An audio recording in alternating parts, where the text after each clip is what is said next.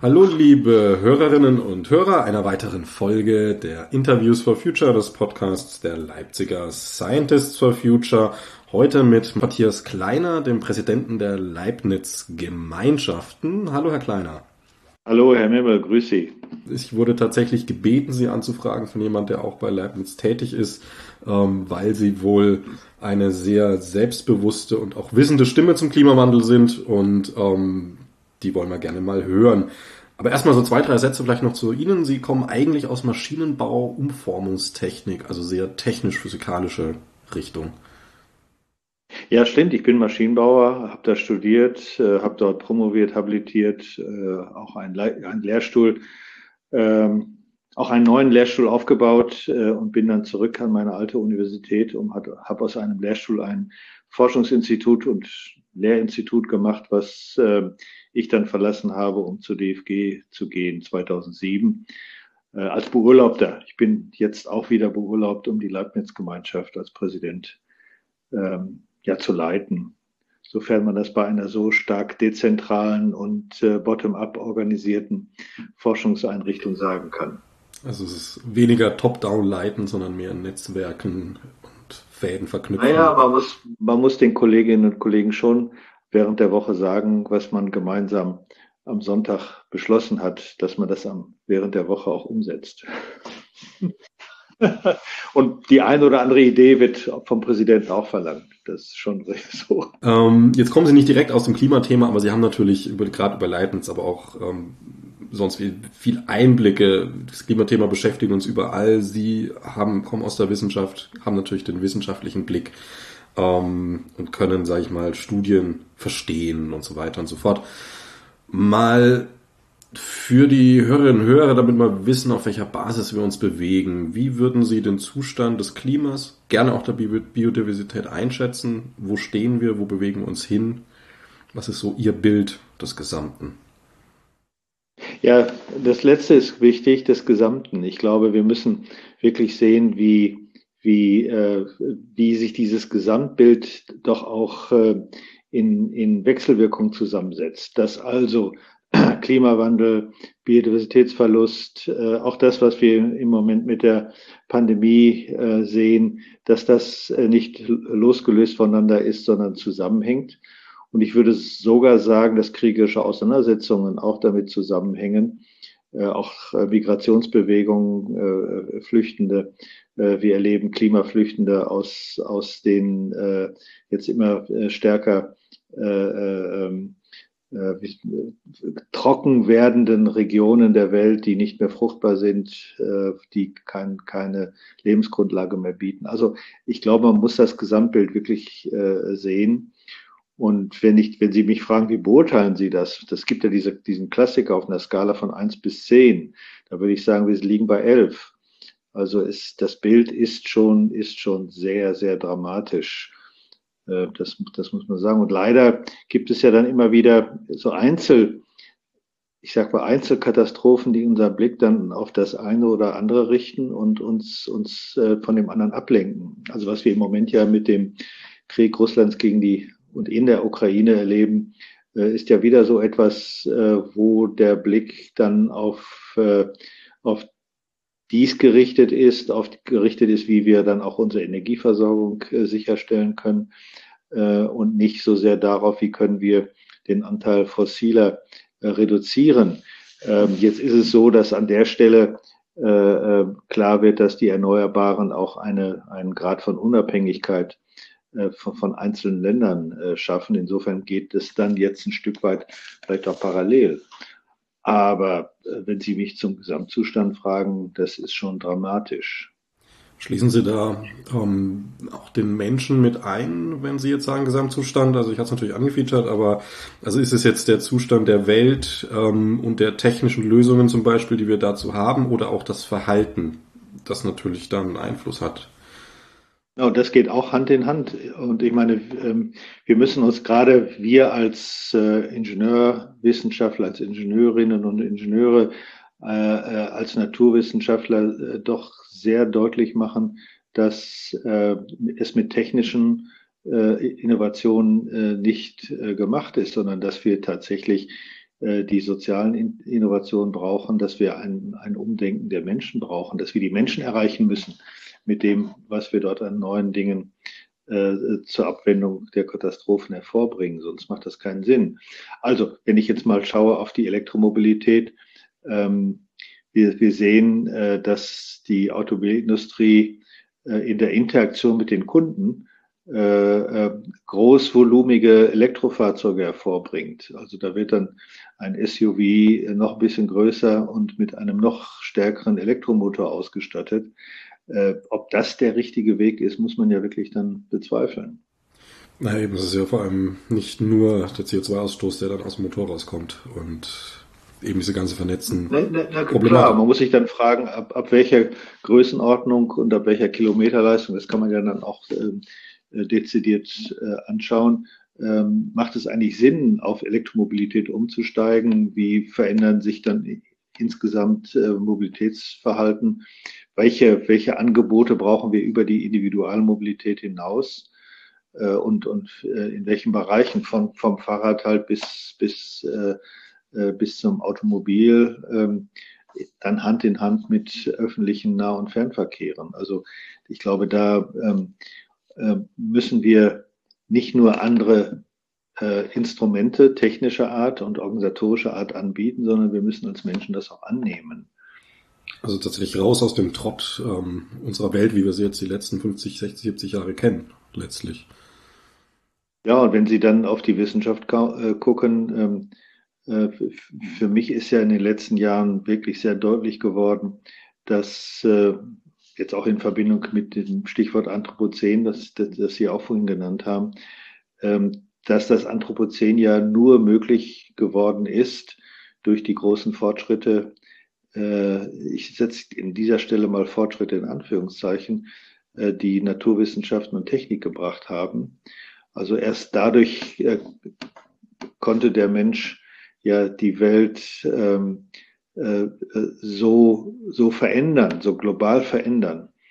Und wenn man jetzt in die Zukunft schaut, dann müssen wir als Wissenschaft uns doch sagen, jedes Mal zu reflektieren, das, was wir machen, trägt das äh, zum, zur Lösung dieser Probleme dabei herbei äh, oder äh, ist es ein Perpetuieren der Probleme, also ein weiter, weiter Verlängern der Probleme? Also auf welcher Seite stehen wir?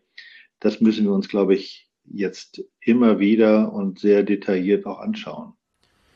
Man hat immer das Gefühl, Wissenschaft mahnt und trotzdem kommt es nicht an. Und die Gesellschaft macht weiter wie, sie, wie bisher, die Wirtschaft macht eben genauso weiter und, und Politik macht so weiter. Ähm, würden Sie da Wissenschaftlerinnen Wissenschaftler, die, sage ich mal, schon auf der zehnten Demo waren und irgendwie nicht so wirklich merken, dass es wirkt, anraten, ähm, deutlicher zu werden in irgendeiner Form? Also natürlich im, im rechtlichen Rahmen, gar keine Frage. Ich, schon, ich denke schon, äh, wir äh, aus der Wissenschaft müssen deutlich sagen, was wir denken, was wir meinen und konsequent, konsequent sein an, an dieser Stelle. Ähm, wobei ich würde ja nicht grundsätzlich gegen Wachstum argumentieren, äh, sondern ins Spiel bringen, dass es vielleicht ja neben dem quantitativen Wachstum auch ein qualitatives Wachstum gibt. Ähm, also wenn wir, wenn wir stärker äh, uns die erneuerbaren Energien äh, zunutze machen äh, und sagen wir, elektrische Energie in größerem äh, Stil da ist, die, die effizienter ist, weniger Verluste, die sauber ist in der, im Transport, in, in der Benutzung, äh, dann ist das aus meiner Sicht auch ein qualitatives Wachstum, was wir haben und nicht nur ein rein quantitatives, ohne äh, den Blick darauf, wie wird das erreicht und erzeugt. Naja, aber das ist ja genau dieses Ding schon. Also ein qualitatives Wachstum ist die Waschmaschine, die ich mein Leben lang behalte. Und die Firma, die die produziert, wird es natürlich irgendwann nicht mehr geben, weil dann haben alle ihre Waschmaschinen. Und ja, ja. Ja, ja, es ist ja schon mal, es ist ja schon mal, es gibt einen, einen deutschen Wasch, Waschmaschinenhersteller, der ähm, äh, äh, als Auslegungsgrundlage äh, äh, ein, eine doppelt so lange Nutzungsdauer wie die der anderen äh, äh, äh, annimmt. Also da ein Vier-Personen-Haushalt soll diese Maschine 20 Jahre nutzen können, was doppelt so lang ist wie üblich. Und die Maschine ist äh, ein bisschen teurer, aber ähm, sie, das zahlt sich aus. Ich meine, das, das ist etwas, was wir ganz hautnah, ich sage jetzt auch nicht, wer das ist, aber, aber es ist tatsächlich so, dass wir, äh, seitdem wir unsere Familie gegründet haben, vor vier Jahrzehnten, äh, genau diesen Weg gegangen sind. Also zu schauen, äh, vielleicht ein bisschen, je nach finanziellen Möglichkeiten, ein bisschen weniger zu konsumieren, dann aber so zu konsumieren, dass es äh, eben eine höhere Qualität hat äh, und dementsprechend eine höhere, ich benutze jetzt mal dieses Wort, Nachhaltigkeit. Ja, wenn, wenn sie in ihrem Haushalt auch Kinder großgewachsen sind, dann sind sie ja immer wieder mit dieser Sache kollidiert, ähm, der, der Impulskontrolle, Kind im Supermarkt oder irgendwo will sofort was haben und damit geht man um. Jetzt hat man das Gefühl, dass unsere Gesellschaft mit dieser Impulskontrolle oder mit diesem, also schlimmer ist als, als ein ganz schlecht erzogenes Kind. Also wenn Sie das so vergleichen, ist, sind das, was sind das für Muster oder, oder wohin geht die Gesellschaft? Also vernünftig ist es ja nicht. Naja, also der, der Vergleich ist jetzt schwierig. Ich meine, mir fällt dann sofort natürlich eine Verlängerung dieses Vergleiches ein, dass äh, wenn es um Kindererziehung geht, braucht es ja dann äh, zugewandte äh, äh, auch nicht, nicht nur, aber vor allem auch vom Verstand getriebene Eltern. Also die es irgendwie, die diesen Spagat irgendwie hinbekommen, sozusagen emotional und rational zu handeln äh, und äh, auch im, im, im, im eigenen Tun den Kindern äh, einen richtigen Weg aufzuzeigen. Wenn man das jetzt mal transportiert in die Gesellschaft äh, und dann hat man, dann hat man äh, das Wort, äh, äh wenn von mir Führung bestellt wird, dann gibt's die auch. Ähm, dann hat man so ein Wort im Auge, äh, im, im Ohr äh, und, und das Bild vor Augen und denkt sich, naja, das gilt natürlich für viele Politikbereiche, wo man sich äh, äh ein, ein, eine konsequentere und auch wenn, wie ich, wie ich finde, mutigere Haltung der Politik wünschte. Und ich glaube auch, dass die Gesellschaft, jedenfalls weite Teile äh, unserer Gesellschaft äh, das gutieren würde.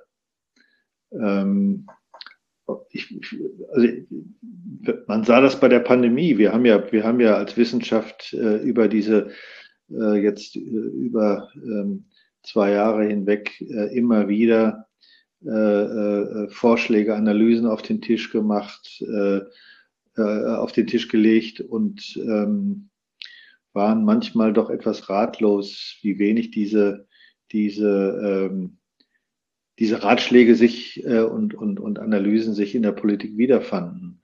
Also wie wenig, wie wenig konsequent das war. Man, das beste Beispiel ist die Impfpflicht. Aus meiner Sicht eine politische Katastrophe.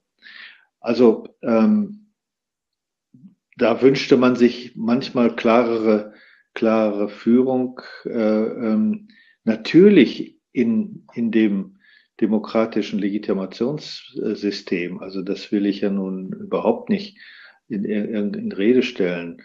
Ähm, wir, wir sind, glaube ich, mehr denn je in einer Situation zu zeigen, dass unsere äh, äh Demokratie oder dass unsere demokratischen äh, Systeme äh, mindestens genauso leistungsfähig, wenn nicht noch leistungsfähiger sind, äh, auch mit Krisen umzugehen als Autokratien. Ich meine, den, den die, diesen äh, Konflikt oder äh, diesen Wettbewerb, mal neutral zu formulieren, den, den erleben wir ja gerade. Und äh, wir erleben Stimmen, die sagen, naja, eine Autokratie kann schneller und konsequenter und so äh, entscheiden und handeln. Äh, und da ist mein großer, meine große Motivation, dass, dass unsere Demokratie mindestens genauso gut, wenn nicht noch besser damit umgehen kann wenn man jetzt wieder die, die Wissenschaft, die sich ja gerade in den Klimawissenschaften so als Stimme der Vernunft versteht, also die Inhalte sind ja auch richtig, ähm, hernimmt, müsste, also nicht weil es die Wissenschaft ist, sondern weil die Situation einfach so dramatisch ist, müsste die Wissenschaft dann vielleicht äh, ihre, ihre gewichtige Stimme nochmal deutlicher in Richtung Gesellschaft vielleicht auch wenden, anstatt immer diesen Bittsteller bei der Politik zu spielen, zu sagen, ach bitte Politik, erklärt's doch den Menschen. Naja, ich meine, äh, wir, wir, wir können ja nur äh, äh, unsere Arbeit machen, Resultate auf den Tisch legen äh, und äh, die, die, die Nähe zur Anwendung suchen und in, in der Interaktion mit der Anwendung sein. Also dass sozusagen Erkenntnisproduktion und Anwendung Hand in Hand gehen. Ähm, aber was, was die Interaktion mit der Politik und mit der Gesellschaft insgesamt angeht, da kann das ja nur wirklich eine, eine, äh, eine, eine Interaktion im Rahmen der jeweiligen Aufgaben sein.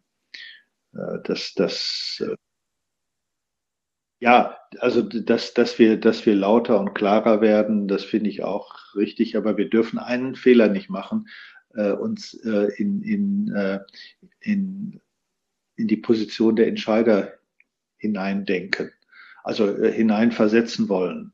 Wir sind nicht diejenigen, die äh, demokratisch legitimiert die politischen Entscheidungen treffen. Das muss man, muss man, glaube ich, strikt voneinander trennen. Äh, sonst wird es gefährlich. Äh, man erlebt das bei, bei, bei äh, ja vor allen Dingen dem einen oder anderen Kollegen, äh, auch international, dass, dass da so eine Haltung ist, naja, wir, sind, wir Wissenschaftler sind die besseren Politiker. Und das würde ich doch anzweifeln. Ähm, denn es gehört ja auch dazu, äh, äh, viele, viele andere äh, auch Überzeugungen mit einzubinden, viele Perspektiven zu sehen. Ich finde es übrigens interessant, dass, ähm, dass, dass ähm, die Notwendigkeit auf der politischen Ebene Koalition zu bilden, weil wir nicht mehr sozusagen der Zwei-Parteien-Staat sind, sondern, oder zwei bis drei Parteien, sondern die, die Bandbreite größer geworden ist. Das ist, und dass de dementsprechend Koalitionen wie jetzt die Ampelkoalition aus drei Parteien entstehen. Ich finde, äh, das gibt ein großes Potenzial, unterschiedliche Perspektiven zusammenzubringen zu einer dann vielleicht besseren politischen Lösung der einen oder anderen Krise oder des einen oder anderen Problems. Ähm, und äh, sozusagen kooperative Politik, genauso wie äh, ja kooperative Wissenschaft äh, ähm, heute mehr denn je notwendig ist, weil die Probleme größer sind, als dass ein einzelner Wissenschaftler, eine einzelne Wissenschaftlerin sie lösen kann, sondern wir auch unterschiedliche Disziplinen brauchen, unterschiedliche Perspektiven. Und das, das Parallele sehe ich auch in der Politik. Aber trotzdem braucht es auch Mut, dann dann, äh, wenn man verschiedene Perspektiven zusammengebracht hat und zu einer, zu einer Überlegung gekommen ist, die dann auch umzusetzen. Ja, und ich meine, man sieht es dann auch, wir hatten jetzt ja eine Wahl und ich glaube, die meisten von uns haben irgendwie im Rahmen des, des der eigenen Bubble mitgekriegt, dass die eine oder andere Person in den Bundestag gewandert ist, ähm, wo man sich denkt, okay, war vielleicht vorher ähm, Bildungspolitik in der Region und äh, zwei Monate später geht's dann irgendwie um den Krieg, der, der halt äh, weltweit Auswirkungen hat, ist natürlich nicht so leicht. Nee, überhaupt nicht. Und insofern äh, kann man ja auch eine Hochachtung äh, vor unseren Politikerinnen und Politikern haben äh, über, über die, die Schwierigkeit der, äh, der Probleme, über die Intensität, auch was an Arbeit verlangt wird. Also wenn ich in Berlin sehe, welche, welche ungeheure Arbeit äh, Abgeordnete, äh, was ein Pensum sie bewältigen. Und allemal, wenn sie dann in, in, in der äh, Exekutive eingebunden sind als äh, Staatssekretäre, äh, Minister, Ministerinnen, das ist schon, schon dann gewaltig. Wie würden Sie das einschätzen? Also ich meine, wir kommen aus einer Zeit, wo wir also Politik immer wieder, also Politik und Krisen immer wieder so äh, begreifen, Politik ist da und eine Krise kommt und wird idealerweise gelöst. Ähm, das hatten wir jetzt immer wieder so. Und jetzt kommt also auch, auch der Konflikt in der Ukraine, beziehungsweise der Angriffskrieg der Russen, das wird nicht ewig bleiben. Wie es auch immer ausgeht, das wird irgendwann vorbei sein. Ähm, das Einzige, was nach menschlichen Maßstäben nicht mehr vorbei sein wird, ist eben Biowandel, Diversitätskrise. Ähm, sehen Sie da auch einen Einfluss? Also ich habe ein bisschen das Gefühl, dass die Zeit ohne Krisen langsam vorbei ist. Also das mag jetzt vielleicht mit Corona noch ein bisschen weggehen, dann mag vielleicht auch der Ukraine-Krieg. Ähm, möglichst hoffentlich schnell vorbei sein. Dann haben wir vielleicht nochmal zwei Jährchen entspannter, aber letztlich wird die Klimakrise, die ja keine Krise ist, sondern, sondern ein klimatischer Kollaps, ähm, uns nicht mehr in Ruhe lassen. Aber ich meine, das ist natürlich ein regional, regionaler Denkansatz, denn global äh, und in andere Regionen geschaut war, waren auch die letzten 60, 70 Jahre nicht, nicht nicht krisenfrei. Der krisenfrei nicht, aber die Krisen haben gewechselt. Also ich sag mal, die eine Hungersnot war da, dann war sie ein anderes Mal dort. Der eine Krieg war hier, dann war er ein anderes Mal dort. Ähm, es gibt gebeutelte Regionen, gar keine Frage. Ja, auf jeden Fall. Deswegen sage ich ja Klimaflüchtlinge. Das, äh, ja. Aber nichtsdestotrotz wird diese Schlinge halt immer enger und die, und die, ähm, die, die Folgen immer deutlicher und es wird halt nicht, also der Klimawandel wird nicht in 30 Jahren vorbei sein. Ähm, Sehen Sie das als Chance oder, oder als Befürchtung jetzt für die Politik, wohin die sich entwickelt? Weil Politik in Krisensituationen ist natürlich eine andere Politik als in einer Nicht-Krisensituation. Und ich sage es mal so zynisch, während irgendwie 1980 irgendwo in Afrika Leute verhungern, haben wir hier in Deutschland keine Krise. Und unsere Politiker sind damit nicht so davon nicht so betroffen. Ähm, und das wird sich ja weltweit alles ändern, dass wir permanent von Krisen betroffen sind. Also allein die Fluten, Südafrika, ähm, Australien, dieses Jahr. Das ist ja nicht ohne. Naja, und die Prognosen sind ja schon klar, dass, dass äh, wir die äh, Erderwärmung äh, sicherlich nicht unter, ich, ich sage jetzt mal eine Zahl, zwei, zwei Grad äh, äh, stoppen können. Ähm, aber ich meine, andererseits gibt es auch Hoffnung, das, das muss man vielleicht auch sagen. Ähm, ich habe letztens eine, eine animierte äh, Grafik gesehen, wo es darum ging, wie sich, wie sich äh, weltweit die Nutz, äh, der Nutzen der Photovoltaik entwickelt hat. Und man sieht zum einen äh, die, die massive Förderung der Photovoltaik in Deutschland, äh, die, die zu, zu einem technologischen Durchbruch äh, geführt hat, äh, auch wirtschaftlich, ähm, jetzt die kostengünstigste Art, äh, Strom zu erzeugen. Ähm, dass Deutschland äh, äh, führend war, auch in der, in der Nutzung der Photovoltaik, wenn auch auf einem geringeren Niveau als, äh, als heute der Führer äh, dieser äh, Statistik äh, ist. Ähm, aber dann vor zehn Jahren, als sozusagen mit, mit Unterstützung der, der Förderung in Deutschland und der, der Wissenschaft und Technologie ähm, der Durchbruch da war, da legte auf einmal äh, legten die USA zu und legte China zu. Und wenn man heute guckt, in den letzten zehn Jahren hat sich die Nutzung der Photovoltaik in Deutschland, äh, wenn ich das richtig weiß, verdoppelt, äh, sozusagen der, Ener der Energieertrag. In USA hat er sich verzwanzigfacht und in China hat er sich verhundertfacht. Und China ist jetzt äh, äh absolut ganz, ganz weit vorne. Und was, was ich jetzt äh, gehört und gelesen habe, welche Ausbauziele man in China hat. Äh, es ist gewaltig. Ähm, und wenn ich dann äh, ähm, äh, Prognosen höre, dass in Deutschland, wenn man die Flächen, die möglich wären, also nicht nur technisch möglich wären, sondern auch von, von der, vom Flächenverbrauch her möglich wären. Also zum Beispiel äh, Dächer, äh, Parkplätze, die aufgeständert mit, mit, mit Photovoltaik äh, versorgt werden, ähm, Moore, die wir wieder äh, vernässen sollten, die jetzt nur schlecht nutzbare landwirtschaftliche Flächen sind, dann können wir unseren, können wir zwei bis dreimal unseren kompletten Energiebedarf decken, wenn wir das konsequent machen würden. Also insofern äh, denke ich, es gibt auch äh, ähm, Hoffnungen zu sagen, ja, es gibt Wege, es ist nicht, es ist nicht aussichtslos. Und ich glaube, da müssen wir konsequent rangehen. Es nutzt ja nichts, äh, äh, hier Ärmel aufzukrempeln.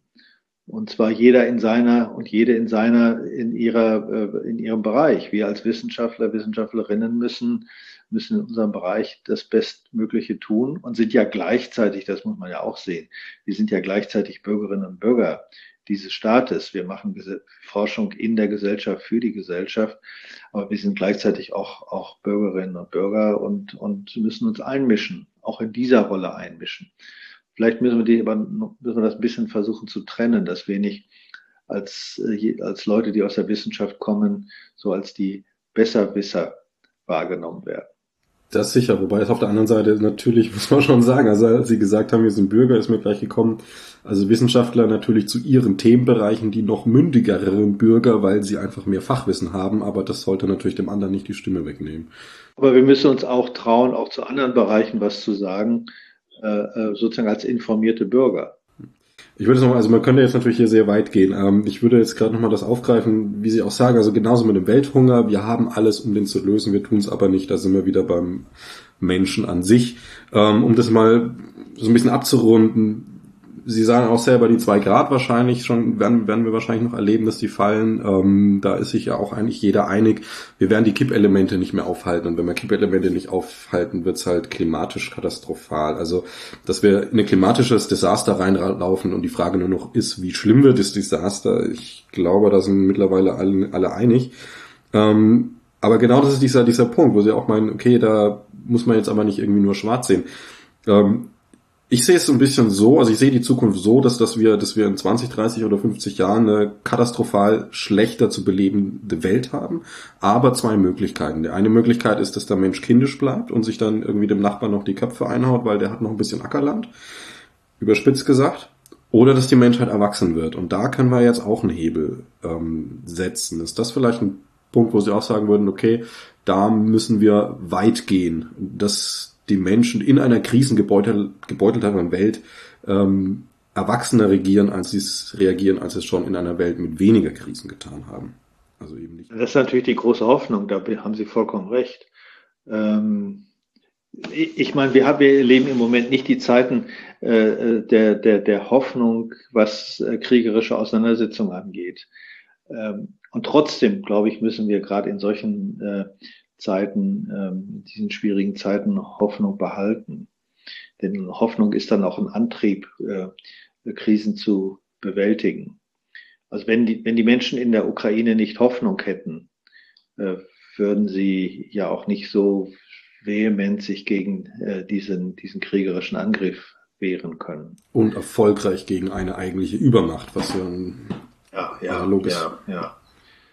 Nein, ich glaube, dass äh, man kommt immer wieder darauf zurück, Hoffnung stirbt zuletzt. Und äh, das, das muss im, im Größeren wie im Kleineren äh, gelten. Ich glaube, ähm, Sie haben schon, schon angesprochen, ähm, der Klimawandel ist am Ende mit, mit, mit all den Einfluss, äh, mit, den, all, mit allen Einflüssen und mit allen äh, Auswirkungen das, äh, das größte Problem und wir müssen uns noch viel stärker bewusst werden, welche einzelnen äh, Elemente es gibt, die dazu beitragen äh, und in, in welchen Wechselwirkungen wir da stehen. Und wir müssen auch, glaube ich, an manchen Stellen bereit, bereit sein, ähm, auch Maßnahmen zu treffen, die vielleicht in, in, in ruhigeren Zeiten zu Recht abgelehnt worden sind, aber jetzt ja dann doch angesichts der drängenden Probleme äh, äh anzuschauen sind. Also äh, CCS zum Beispiel, Carbon äh, Capture and Storage, äh, da werden wir gar nicht drum rumkommen. Also möglichst schnell äh, CO2 aus der Atmosphäre herauszuholen ähm, oder direkt schon bei, bei, bei der Produktion äh, äh, rauszunehmen und äh, äh, zu, zu, zu lagern möglichst sicher zu lagern, aber das, da darf es auch keine Denkverbote geben, finde ich.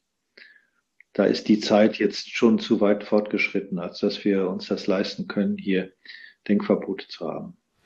Genau. Ähm, da wäre zum Beispiel noch ein Thema, ich will es nur mal kurz anreißen, weil bei Ihnen läuft die Zeit jetzt schon weg, ähm, dass man halt auch gerne versucht, alles technisch zu lösen. Jetzt haben wir aber sowas wie die Wahlpumpe und Moore, die äh, immens CO2 speichern können.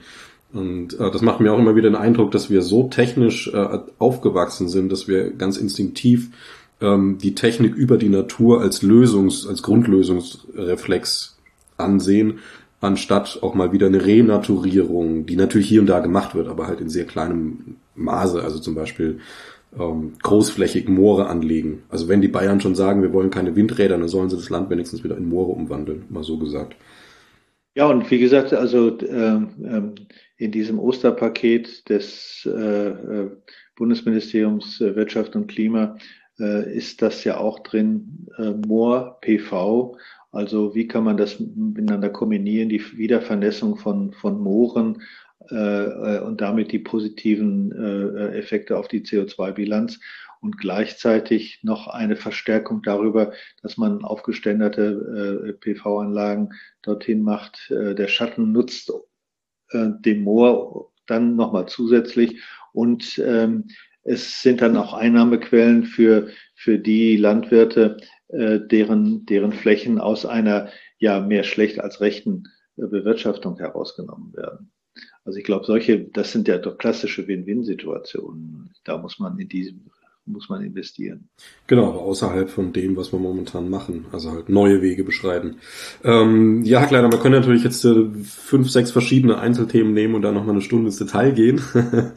Die Zeit haben wir nicht. Ähm, deswegen einfach zum Abschluss, haben Sie jetzt noch irgendwas, wo Sie sagen, okay, das würden Sie gerne noch ähm, anbringen? Also ich will eins anbringen, Herr Mebel. Ich finde das wunderbar, dass, dass äh, Sie und Leute wie Sie sich so engagieren, jetzt mit diesem Podcast. Äh, wir sehen ja, dass äh, solche Formate viel stärker genutzt werden, eine Breitenwirkung haben. Und das finde ich ganz prima. Und ich möchte Ihnen herzlich Dank sagen für dieses Engagement. Ich drehe jetzt mal den Spieß um. Okay, ja, Herr Kleiner, ich danke Ihnen trotzdem auch, dass Sie zusagen, weil ohne Ihre Zusage hätten wir zum Beispiel dieses Gespräch nicht geführt. Also da gehören dann auch, Immer. das Dank nehme ich gerne an, aber es kommen natürlich zwei dazu. Danke Ihnen und äh, ja, Ade.